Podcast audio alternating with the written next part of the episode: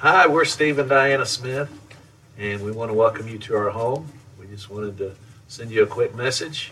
As you can see from outside, we're in the middle of a cold winter. This is January 24th that we're recording this. We've already had almost 20 inches of snow this, this month and a lot of rain. We've missed a lot of church services, a lot of school, but the Lord has been faithful, and we're thankful to welcome you to our home.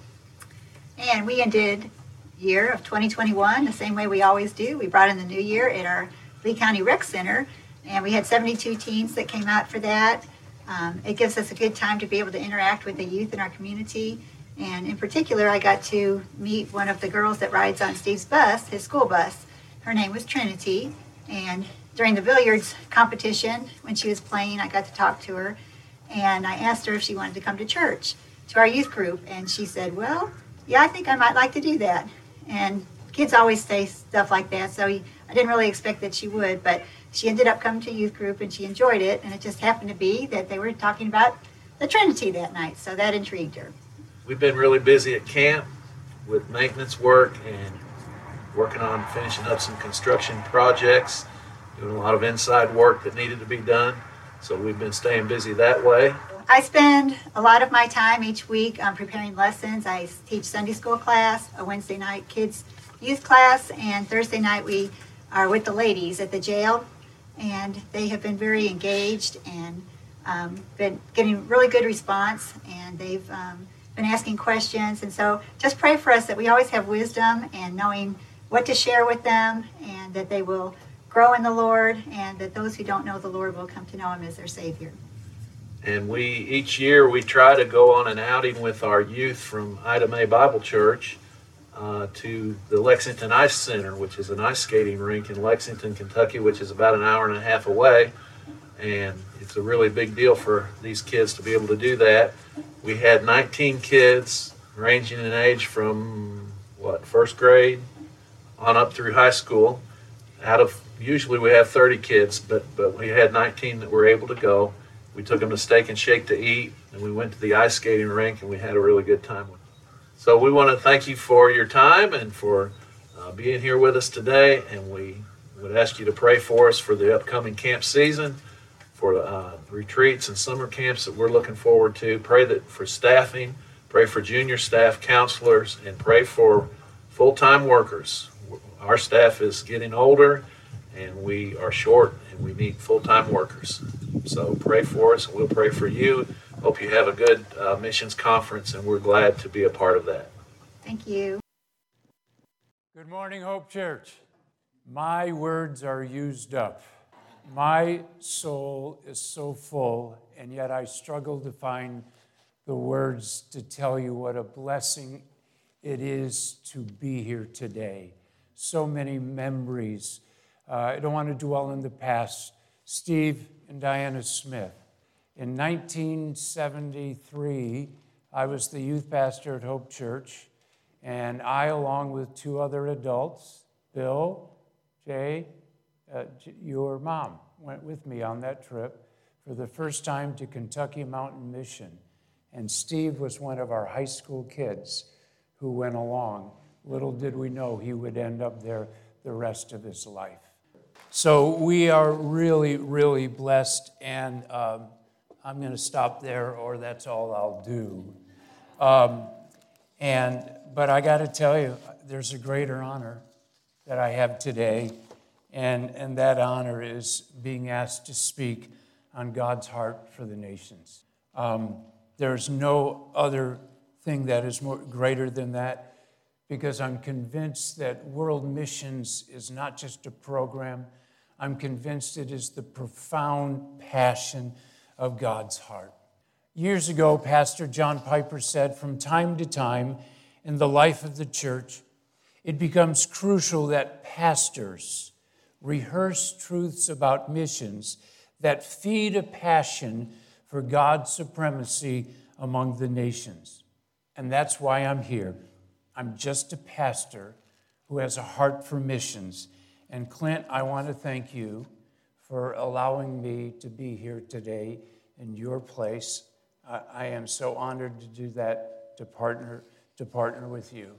Now, my goal this morning is simple. I hope to preach the simplest missions message you've ever heard. Call it Missions 101. And that means if you're a mature believer, I, I trust everything you'll hear today, you'll, you'll feel affirmed and you'll go out of here saying, Yes. And if you're a new believer or new to missions, I hope to give you something so simple that you not only will remember, but it will be a challenge to you. I, I hope it's so easy that, that you can sit down with someone, maybe over lunch, and just simply write a few words down to explain why Hope Church we do missions. I, I want to give you three compelling biblical reasons why, still in 2022, we do missions. Now, there may be dozens of reasons. Quite frankly, there are almost 7 billion reasons. But I want us to see three reasons why our world still the way it is, our communities. Uh, why do we still do missions? That, that's all I want to do today. First, the first compelling reason is we do missions, Hope Church, because of the words of Jesus. Say that with me. The words of Jesus. If you have your Bibles, turn with me to Mark 16. You're in a study, you're in a series on the book of Mark, so go to the end of the book, to some of the final words that Jesus spoke. Matthew, uh, Mark 16, verse 15, Jesus said to them, He was speaking to the eleven, and He said these words Go. Go where? Go into all the world and preach the good news to all creation. The reason we do mission is because of these words of Jesus. And let's just lift up three of these words he said. First, he said, Go. And church, go means go. It actually means going. It means as you are going. In other words, don't stay. To a church, that means don't remain inwardly focused. And yet, sadly, that's where most churches are less than 3% of churches in the States have any kind of missions program. So you are in the huge minority, less than 3%. The local church that remains inwardly focused will die. The reason we do missions is because of the words of Jesus. Jesus said, Go, going. And then notice he went on to say, As you go, preach. Now, he didn't mean like this, preach, but he meant tell, proclaim, declare the good news. Now, I know there are some here who you may struggle with that. You may not say it, but you're thinking, why can't we just leave people alone out there? Let them reason themselves to God. Listen carefully. The message of Christianity is not intuitive. And, and what I mean by that is, is people, you, you don't go off by yourself and conclude your need for a Savior. This, this may surprise you, but Christianity is not simply theology or philosophy, not even morality. It certainly isn't ethics or a set of values, and thankfully, it's not a set of rules, although we try to do that. Christianity is found and grounded in history meaning the only way others can know, apart from divine revelation, and we live in a day where, where we hear many Muslims have visions and dreams, but apart from divine revelation, the only way people can know is that someone tells them, someone points them. You see, the, the apostles realized the reason they had to talk about it is because they had seen it, they had heard it, they had touched it with their own hands.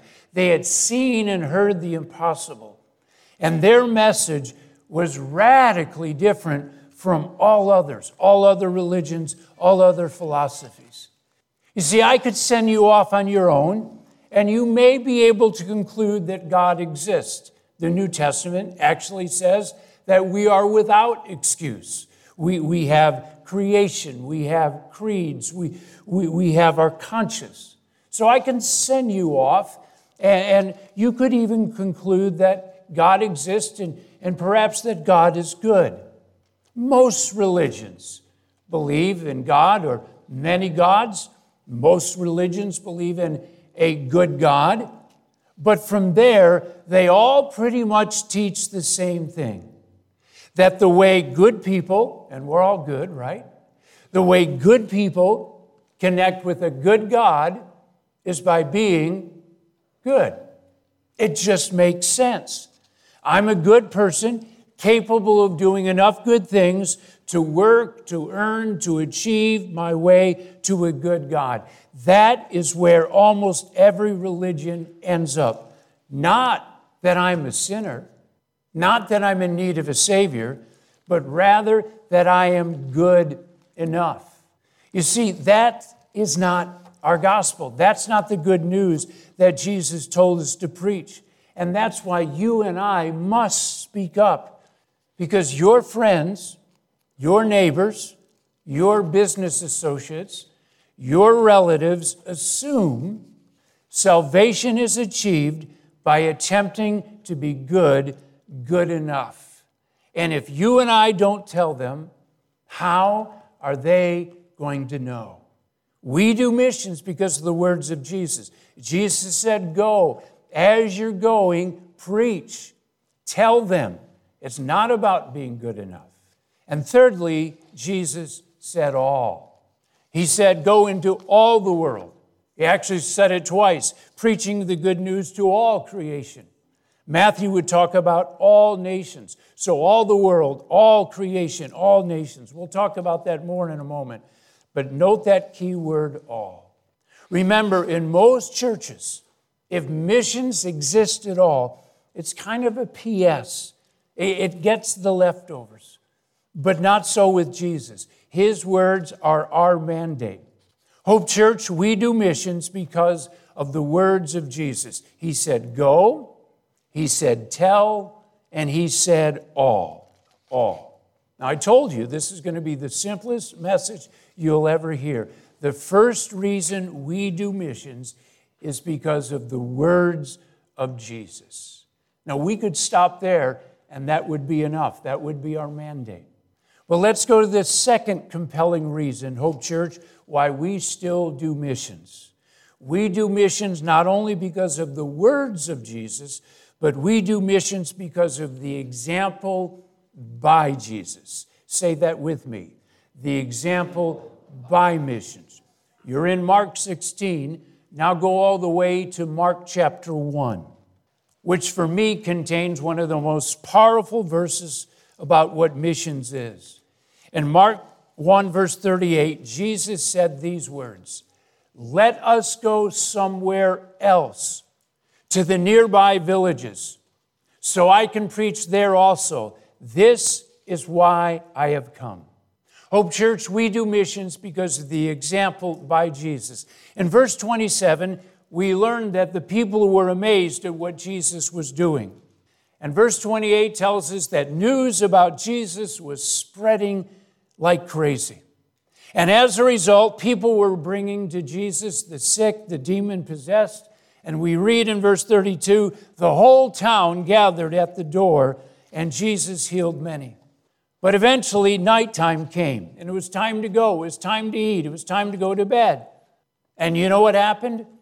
Early the next morning, before the sun came out, there were throngs of people waiting to see Jesus again. It reminds me of one of the places that we were able to travel, uh, the country of Pakistan. And there, only 10 miles from where Osama bin Laden was killed, sits Bach Christian Hospital. And there is this hospital that serves that community and every morning, about three, four o'clock in the morning, hundreds of people gather outside the gates. Now, they do a good job with them, they give them numbers and so on. But there they are in the early morning, waiting to be seen, just waiting to be cared for. This wonderful facility run by missionaries that I know that have been there for four decades. His parents served in Pakistan and saw less than this many Muslims come to Christ. And has already been pointed out today by one of our missionaries, more Muslims have come to Christ now than in decades and decades. But there at Bach Christian Hospital, early every morning, there are hundreds of people come to be cared. Well, that's what was happening here with Jesus. Hundreds of people had gathered there. The only problem is Jesus was nowhere to be found. And we know where he was. He had gone off to a solitary place. And when the disciples looked for him, Peter finally found Jesus and he said, Hey, Jesus, everyone is looking for you. And because what Peter wanted to do is he wanted to keep this thing going, they had a good thing going, they wanted to extend it. When Billy Graham went to LA, really was, was his uh, pivotal uh, crusade. He went there for a set time, a week or two, and there was such a response, he ended up staying there for weeks upon weeks. And that's what Peter kind of wanted Jesus to do. But that's not what Jesus did. When Peter interrupted Jesus, saying, Everyone's looking for you, Jesus spoke these words Let us go somewhere else so I can preach there also. This is why I have come. And you know what the disciples were thinking? They were thinking, You've got to be kidding. Uh, are you crazy? And in so doing, Jesus set our example. Now, why would Jesus say, Let's go somewhere else when there were throngs of people waiting to see him? Because Jesus came to reach more than one place, more than one town, more than one region, more than one people, more than one nation.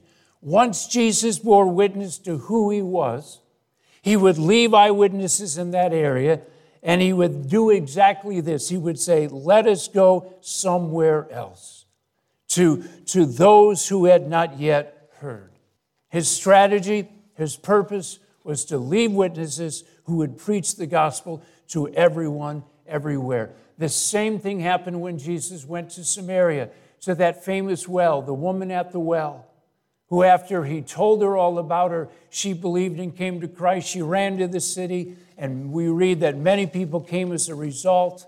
And when Jesus came to town, they begged Jesus to stay. And he did stay for two days. And then he left, doing the same thing there that he had done in Capernaum. Why do we do missions? It's because of the example of Jesus. I must go somewhere else to the place, to the person, to the nation who is yet to hear.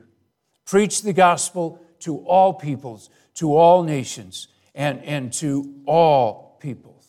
And so there always must be people among us that are passionate of taking the gospel to those who have yet to hear. This is the example of Jesus. I was reading through the book of Acts, and, and in, in some of the middle chapters, I found it interesting. Chapters 8, 9, and 10, I came across the word go in every chapter. In chapter 8, the angel appeared to Philip and he said, Philip, go. In chapter 9, God came to Ananias and he said, Ananias, go. In chapter 10, he came to Peter in a vision and he said, Peter, go. Because missions is to go. In Acts chapter 8, he told Philip, Go to the desert. To Ananias, he said, Go across town. To Peter, he said, Go to the front gate. Go. To Philip, he wanted him to go to a foreigner, an Ethiopian.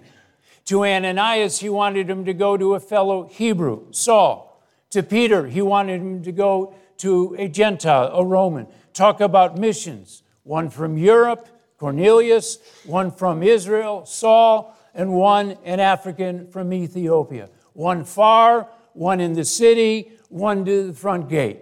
Do you hear it? Go. Go. As you go to the desert, as you go to the front gate, as you go to the cross city, preach. And in each of these places, God had a divine appointment. So much so that Peter responded, I now accept that God desires people from every nation who fear him. Hope Church, we still do missions because of the words of Jesus and the example of Jesus. Let us go somewhere else. This is why we must have those in our midst who constantly remind us of those who have yet to hear, those who have no clue, clue who Jesus is, those places where the gospel is yet known, where the Bible is yet to be translated. Because if we don't tell them, they think they can be good enough. We do missions because of the words of Jesus, because of the example by Jesus. And then, thirdly and finally, we do missions, Hope Church, because of the promise to Jesus. Say that with me the promise to Jesus. The words of Jesus, the example by Jesus, and a promise to Jesus. Here we move to the Old Testament, to Psalm chapter 2, where there's a conversation that takes place, first between an earthly king and a son. But this conversation, more importantly, is a preview of a future conversation that will take place between Father and Son Jesus. It takes place after Jesus conquered sin and death. Listen to Psalm 2, verses 7 and 8. Father says to Jesus, You are my son. Ask of me, and I will make the nations your inheritance, the ends of the earth your possessions. Here we see a promise, a guarantee from Father to his Son. Now, why would God give such a promise to Jesus? I think there are two reasons. First, because God knew that nothing delighted Jesus more than people from every nation declaring him Lord. Missions tells us that Jesus' desire is the nations. At Christmas, we sing it the other way around. We sing, Dear desire of every nation. But here we see the nations are Jesus' desire. How cool is that? And we know this from Revelation 7. I looked in there before me, John said, and he saw a great multitude that no one could count from every nation, tribe, and people and language standing before the throne and in front of the Lamb. That will be the fulfillment of this promise. One day, Jesus will look from his throne, seeing all the colors hearing all the languages, receiving all the various forms of worship. God the Father said to the Son, Ask of me, and I will give you the nations. The second reason Father made this promise to his Son is because Jesus was the victor. Jesus died, thus there was an inheritance. But Jesus rose again, and thus he received the inheritance as promised. As said by Paul, God exalted Jesus to the highest place and gave him the name that is above every name. In the book of Esther, the king made an offer to the queen. He said, Esther, ask of me, what is your request? Even up to half the kingdom, it will be granted. But Father offered no such limitation to Jesus. The nations, all the nations will be yours. Now, listen carefully. Why do we do missions, Hope Church? Ultimately, because God gave His word. God's very integrity rests on the fulfillment of this promise to His Son. So I ask, since God gave His word to Jesus, since God gave this promise to His Son, since God's reputation is at stake, why would you and I not desire to be involved in the fulfillment of this promise? By praying, by encouraging those who go, by giving, by, by strategizing, by going. Missions is the church. Churches just like Hope Church, bringing to Jesus redeemed men and women from all peoples and nations of the earth until at last Jesus has received his full inheritance. That's why Jesus said, Go, preach to all. That's why Jesus said, Let's go somewhere else so I can preach there. That's why God said to his son, Ask of me, and I will make the nations your inheritance. Now you see why I said as I began missions is not just a program, it is the profound passion of God's heart. Hope Church, for generations, has been a place that God has blessed. And I am convinced God blesses the church that makes missions a priority. I'm not suggesting God only blesses a church that makes missions a priority, but I believe it to my core that the church that makes missions a priority will be blessed by God. So we not only have these great stories from the past of Steve Smith going on a youth trip, and that's what he did the rest of his life, of Pat Turner listening to Doug Howe, spending years in Ecuador. Those are all stories past. But I believe God has stories future for West, for, for how said West over my church, for, for Hope Church. Because I am convinced, Hope Church, missions is a part of your DNA. And I believe God is going to repeat these stories again and again to generations and generations. And that's why when I received this invitation, I was not only blessed to think I get to come back and stand here where I preached my first message ever 100 years ago as a youth pastor. I just can't tell you how moving it was. Where I stood right here and married Donna Cacklar, where as a 20 year old you stupidly hired me as your youth pastor, seeing all kinds of kids. I, I can't tell you how moved I am to be here. But that's not what this weekend is about. This weekend is about reminding ourselves why priority is a missions. Missions is not a program, it's not something we do one weekend out of a year. It's God's passion. And I simply wanted to remind you today of why we do missions. We do missions because of the words of Jesus. He told us to go. He told us, change the wrong thinking that people can be good enough to God and tell them their need of a Savior, the wonderful story of the cross, and tell it to everyone, everywhere. And don't stop until the task is done. And we do missions because Jesus set the example for us. He had throngs of people in front of him. He could have been busy for days upon days. But his task wasn't to stay in one place.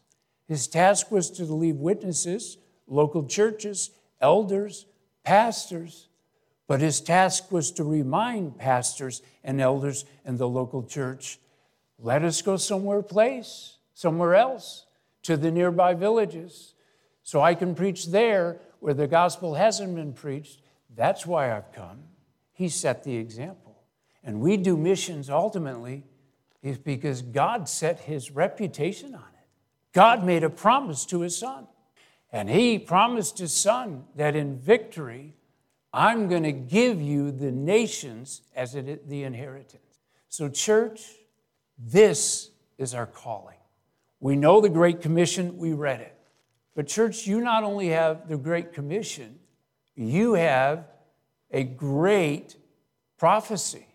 Jesus said to us, You, church believers, will go to the ends of the earth. To me, the greatest prophecy yet to come is even so come Lord Jesus. But if I'm going to rank them, the second prophecy is this gospel is going to be preached to the ends of the earth. You and I get to be a part not only of the Great Commission, but of this great promise. But even greater than that, you and I have a grand guarantee because Jesus said, the gospel will be preached to the ends of the earth, and then the end will come. The question, therefore, becomes not whether is missions, is the gospel going to go to the ends of the earth. We have God's guarantee, we have God's promise. The question ultimately is are you and I going to be involved? Are we going to participate? And today, at the end of this conference, you will have the opportunity, and one of the ways you, to do that is financially. It's just one of the many ways that you can participate. So let me close with the words again, I'm going to quote Pastor John Piper He said, ultimately, it's not the cause of God nor the cause of world missions that will lose. That's a given, that's a guarantee, that's a promise. Instead, he said, we will lose. His triumph is never in question, only our participation in missions is. God calls these wonderful people. It takes us to send them, to pray for them, to encourage them, to follow them. It takes us being the church to do this thing that we call world missions. Hope Church, it is an honor to be here, and I wouldn't want to be here any other Sunday than on the closing Sunday of the missions conference. Let's pray. Father, in this room, thank you for those that have gone and circled the globe. Their job description varied from teachers to medical to you name it. But the goal has been to unleash your word because you have promised us that your word is not bound.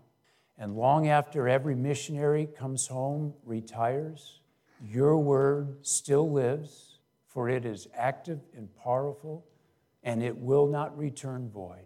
And I pray that you would bless Pastor Clint, his staff, the people that he loves, and I pray that you would renew the history of Hope Church, not for history's sake, not for great stories, but to believe that you have greater things ahead.